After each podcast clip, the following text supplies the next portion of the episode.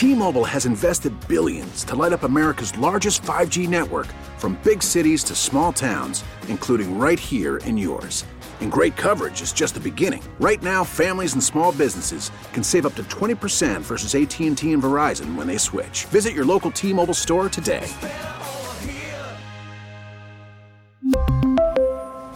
Plan savings with 3 lines of T-Mobile Essentials versus comparable available plans. Plan features and taxes and fees may vary. Hey, Rob Bradford here. I have set out on a mission with my good friends at FanDuel to prove what I have known for some time baseball isn't boring. Now I have a daily podcast to prove it with some of the most notable people in the baseball world screaming baseball isn't boring from the mountaintops or at least agreeing to come on our show. Players, managers, GMs, and yes, even the commissioner of baseball, Rob Manfred. It has been a constant wave of baseball's most powerful voices. So join the revolution. Subscribe and soak in Baseball Isn't Boring. Listen on your Audacy app or wherever you get your podcast. You'll be glad you did. Christine Flowers, who's fabulous and beautiful and ageless. I could go on and on. I really do adore you. I do. I adore you. I love you. I love you. No, I truly do. And do you know, this is a double header because I actually was interviewed by your fabulous husband last night when Yes. he was sitting in for Jesse Kelly. So this is fantastic. I'm doing a, I'm double teaming over here. I love it. And the last time I spoke to you, I was in beautiful Puerto Rico. Right now, I am standing on City Line Avenue after having just taped the show. So I'm trying to keep the noise quotient down for you in the background. Hopefully, you guys can hear me. Yes. So yes, let us do our NPR discussion.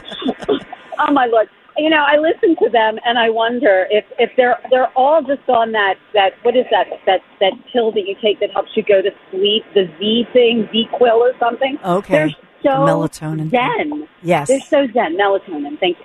Anyway, Or maybe Yes, they're or maybe they're like. Hoda used to be with drinking the wine, the white wine, you know, so maybe they're having a little wine. That's right. You know, my favorite is the SNL. Do you remember the SNL Yes. sketch that the two Ana Gasteyer and I forget um as Nina, Nora, Nora, somebody they used to do it, and they were fabulous. They So were. They did that one with the sweaty. I can't say. I don't think I can say it on air. But Yeah. remember the Alec Baldwin one? Yes. So anyway, let let us get let us get to the movie. Um, first of all, it it is a brilliant movie. Uh, it is three hours long. You don't notice that it's three hours long. I, I promise you that. I am a woman who makes frequent bathroom pit stops during events. I didn't go once. Um, I was literally glued to my seat. Cillian Murphy, who plays Oppenheimer, um, he he will get the Oscar, the Best Actor Oscar. I don't think anyone else really should be even trying to compete next year because this is just he raises, as I said in my piece, he raises Oppenheimer from the dead like a celluloid Lazarus. He is he really inhabits the role in the same way that Sissy Spacek became Loretta Lynn. Um, so it's the thing that really struck me about the movie is how patriotic it was.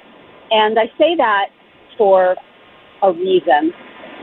When we have been talking about nuclear power and we've been talking about the bomb and we talk about Hiroshima and Nagasaki, lately, in the last decade or so, maybe the last 20 years, it's been, um, you, you are required, there's the asterisk there to say, well, it was horrific what was done, and it was a human rights violation, even though it did end the war. But you, you always have to have some kind of, um, I don't know, punitive tone when you're speaking about the actions of the United States and the decision that Truman took and the Manhattan Project. And that was never the case when I was growing up. When I was growing up, the, the it was obviously very regrettable that innocent lives were lost, but the main focus of the Enola Gay and the whole Manhattan Project was to end the war and save Western civilization. Because unlike the Germans, who um, had already been vanquished by the by the time that we were going to drop the bomb, the Japanese were a different sort of warrior. They were the kamikazes, the kamikaze pilots who did not care if they died. They were going to take out their enemy, and if they went along with the enemy, so be it. Um, so they were not going to surrender, and it was absolutely necessary to drop this bomb. The movie makes that very clear, while at the same time, it does show that there were qualms that Oppenheimer and some of the other uh, physicists had after the bomb was dropped about continuing with the arms um, industry and in doing uh, research into nuclear weapons and what have you. And that's great because that happened and there were qualms. And Oppenheimer was a very nuanced human being. And, you know, it also shows, I think, in much the same way that another great movie, The Imitation Game, which I'm sure you've seen about the, um, I think it was the, the, the men and women who broke um, the Nazi code, Mhm. who Yes. were able to Such actually, in, in their right, that I mean, the Enigma, they broke Enigma, and at the end, some of them, including Alan Turing, who was the lead um, mathematician, let's say, computer scientist, was treated very poorly by his country. And that happened in a way to Oppenheimer because he was his youthful dalliance with leftist groups, although he was never a communist, he did have many communist friends. That put him in the crosshairs of a lot of politicians during the McCarthy era. And so I think the film is very honest, very fair. But in the end, you come out of it. I was crying, Dawn, and I'm, I posted on Facebook. I was like, "What a doofus I am! I'm here. It's a movie about physicists, and I'm crying because it moved me so much." And the names that you see, the characters that you see brought to life, Albert Einstein. And I didn't Um, realize that they were colleagues at Princeton. Yeah. They actually did know each other. That's true.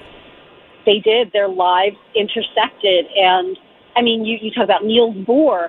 They had, um, my gosh, they had you know, being a, a good Italian girl, I got all choked up when they showed Enrico Fermi. I mean, the people that were part of this project, the greatest minds then in in existence. You can't say that what they created was anything but miraculous and anything but the salvation of Western civilization. And uh, so I really urge everyone out there to go see this film.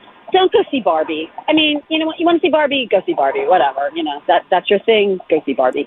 But if you really want to, you really, really want to see something that is absolutely astonishing and profound, go see Oppenheimer because it is unbelievable.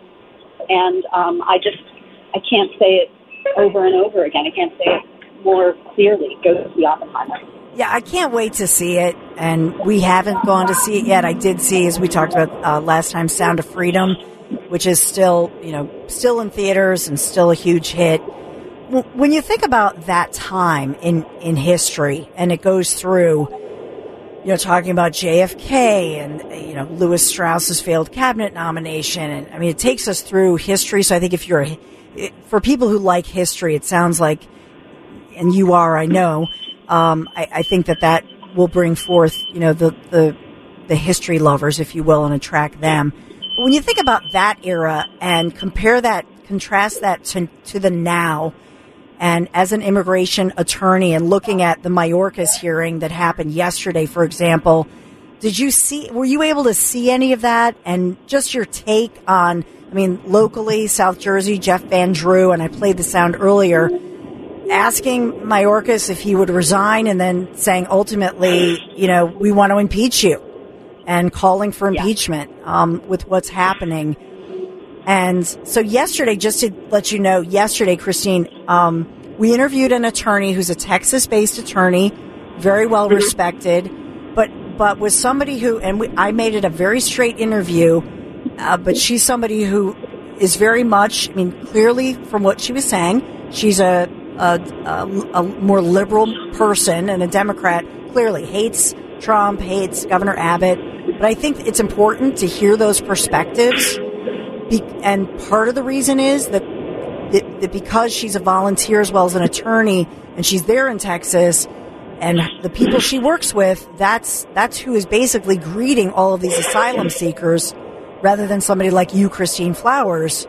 You know what I mean? And so I thought it was important that people hear hear this lady and how she speaks and all of that.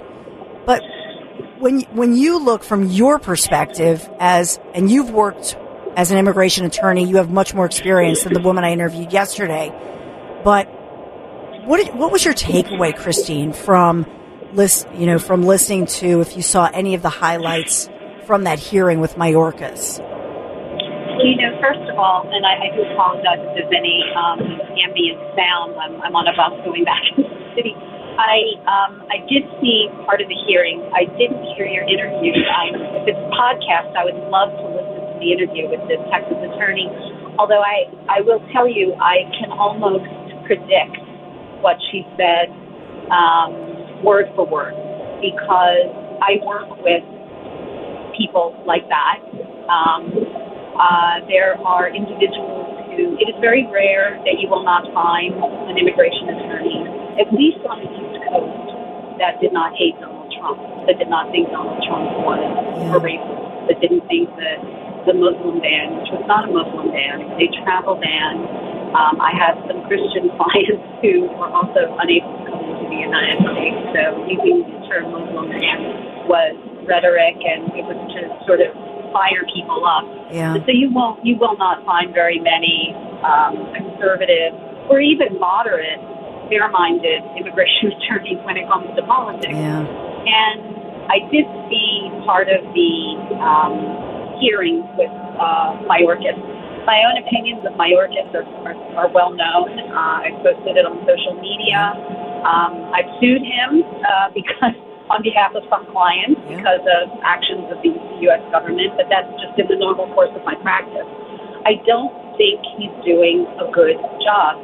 I think, first of all, the uh, framing, for example, of what Governor Abbott is doing in the Rio Grande with those border, with the, the floating um, barriers, to try and call that something that's racist or persecution is ridiculous um, if you know what's happening at that border, I'm sure that the attorney does, and I do as well, and we have different views on it. It is not in anyone's benefit to allow people to cross the Rio Grande into the United States. It is not in anyone's best interest, much less the immigrants, to encourage them to cross the desert, to cross Mexico, to wade through very dangerous waters, bringing their children and coming to the United States. So, first of all, you know, let's let's just get that out of the way. What Abbott is doing is not a human rights violation. Um, I also think that Mayorkas is simply the fall man for this administration. He's he's not he's someone that we had high hopes for because you know his family were immigrants. I believe he's Cuban. Yes. And um, being Cuban, you would think, because Cubans have a very different mindset than um, many of the other Latinos who come to the United States because of their history and because of what happened to them. And I think he has to understand that, on the one hand, um, helping refugees come into the United States is extremely important, but encouraging them to go through a very difficult, dangerous process, being accompanied by coyotes who are charging them thousands and thousands and thousands of dollars, is not the right thing to do. And to use the rhetoric that this administration is using to try and point the finger at Republicans as if we hate immigrants, as you know, conservatives are just human rights abusers, it, it infuriates me, Dawn. Yeah. Every day I hear this stuff Yes. and I have to I have to bite my tongue. But you know, because in in professional circles, I don't want to inject my politics. Yeah. I can do that in my writing, and I can do that, thank God, with you. But so yes, um, I don't know if there are grounds for him to be impeached. Though I I have to and It's tough. I have to examine that a little more closely. But I do think he's really derelict in in much of his duties to both American citizens and people who want to come to the United States. Well, Christine Flowers, until next time, and I have to see, I have to see the Oppenheimer movie, but until next time, thank you so much for taking the time out. I know you're, you, so did you shoot the 6 ABC show for Sunday? Is that what you were doing? I know you do a lot of TV stuff. I too. did. We just we just did Inside Story, and I have to make you laugh really quickly. Um, they're having this sort of Hall of Fame event today for um, sort of the Hall of Famers. It was uh, Jim O- um, Jim Gardner and um, and Dave Roberts were there. And I went up to Dave Roberts and I meant to compliment him. And I went up to him and I said, I was, I like, I melted into a puddle. I said, Oh, Mr. Roberts, I've been watching you since I was a little girl and I'm 61. I realized perhaps that wasn't the thing to say. Yeah. But anyway, He's like, he was "Oh, very great." gracious and he smiled. he smiled. He smiled. He probably gets that all the time. Christine Flowers, until next time, thank you so much for taking the time out. Safe travels home. Love you, Dawn. Take Love care. Bye Bye-bye. We really need new phones. T-Mobile will cover the cost of four amazing new iPhone 15s, and each line is only $25 a month. New iPhone 15s? Only at T-Mobile get four iPhone 15s on us and four lines for 25 bucks per line per month with eligible trade-in when you switch. Minimum of four lines for $25 per line per month with auto pay discount using debit or bank account. $5 more per line without auto pay, plus taxes and fees. Phone fee at 24 monthly bill credits for all well qualified customers. Contact us before canceling account to continue bill credits or credit stop and balance on required finance agreement due. $35 per line connection charge apply. Ctmobile.com. Hey, Rob Bradford here. I have set out on a mission with my good friends at FanDuel to prove what I have known for some time baseball isn't boring. Now I have a daily podcast to prove it with some of the most notable people in the baseball world, screaming baseball isn't boring from the mountaintops or at least agreeing to come on our show. Players, managers, GMs, and yes, even the commissioner of baseball, Rob Manfred. It has been a constant wave of baseball's most powerful voices. So join the revolution. Subscribe and soak in Baseball Isn't Boring. Listen on your Audacy app or wherever you get your podcast. You'll be glad you did.